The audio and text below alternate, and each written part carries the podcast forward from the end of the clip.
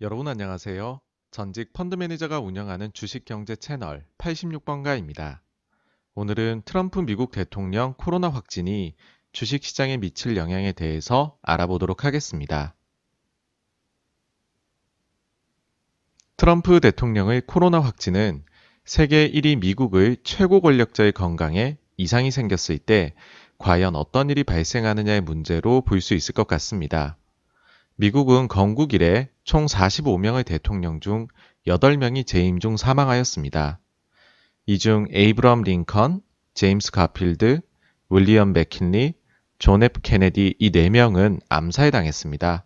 그리고 윌리엄 해리슨, 제커리 테일러, 워런 하딩, 프랭클린 루즈벨트 이 4명은 병으로 사망하였습니다.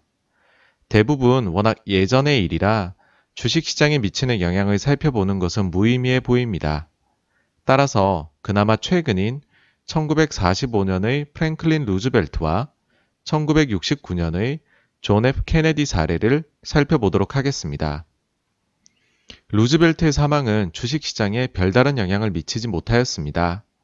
사망 직후에도 주식시장은 별 움직임이 없었고 오히려 이듬해 5월까지 주식시장은 30% 이상 랠리를 펼쳤습니다. 케네디의 경우 사망 소식이 알려지자 다우지수가 약 2.9% 하락하였습니다. 그리고 그 다음 주 월요일까지 증시가 폐쇄되었는데 화요일 재개장하자 증시는 단숨에 하락을 모두 만회하였습니다.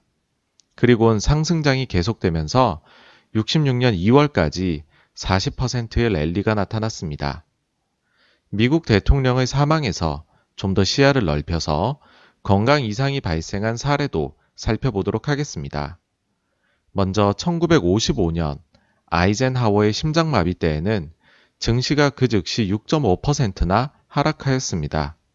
하지만 이듬해 4월까지 거의 20% 가까운 랠리가 나타났습니다. 그 외 레이건이 1981년 암살 시도를 당하면서 총에 맞아 수술한 적이 있고 1992년에는 아버지 부시가 일본 방문 중 졸도한 적이 있습니다. 또한 2002년에는 아들 부시가 프레첼을 먹다가 기절한 적도 있고요. 이 세 사례의 공통점은 주식시장에 별 영향이 없었다는 점입니다. 오히려 한 달 뒤로 보면 5% 내외의 상승을 모두 기록하였습니다. 이를 통해 알 수 있는 점은 기본적으로 미국이라는 나라가 대통령 한 사람에 좌지우지되지 않는다는 점입니다. 특히나 미국은 권력이 적절히 분산되어 있고 민간이 차지하는 영역도 크기 때문에 영향이 더욱 적다고 볼 수 있습니다. 또한 주식시장에는 미국 대통령을 건강 이외에도 다양한 요소들이 복합적으로 작용한다는 것을 이미 시청하시는 분들께서는 잘 아실 겁니다.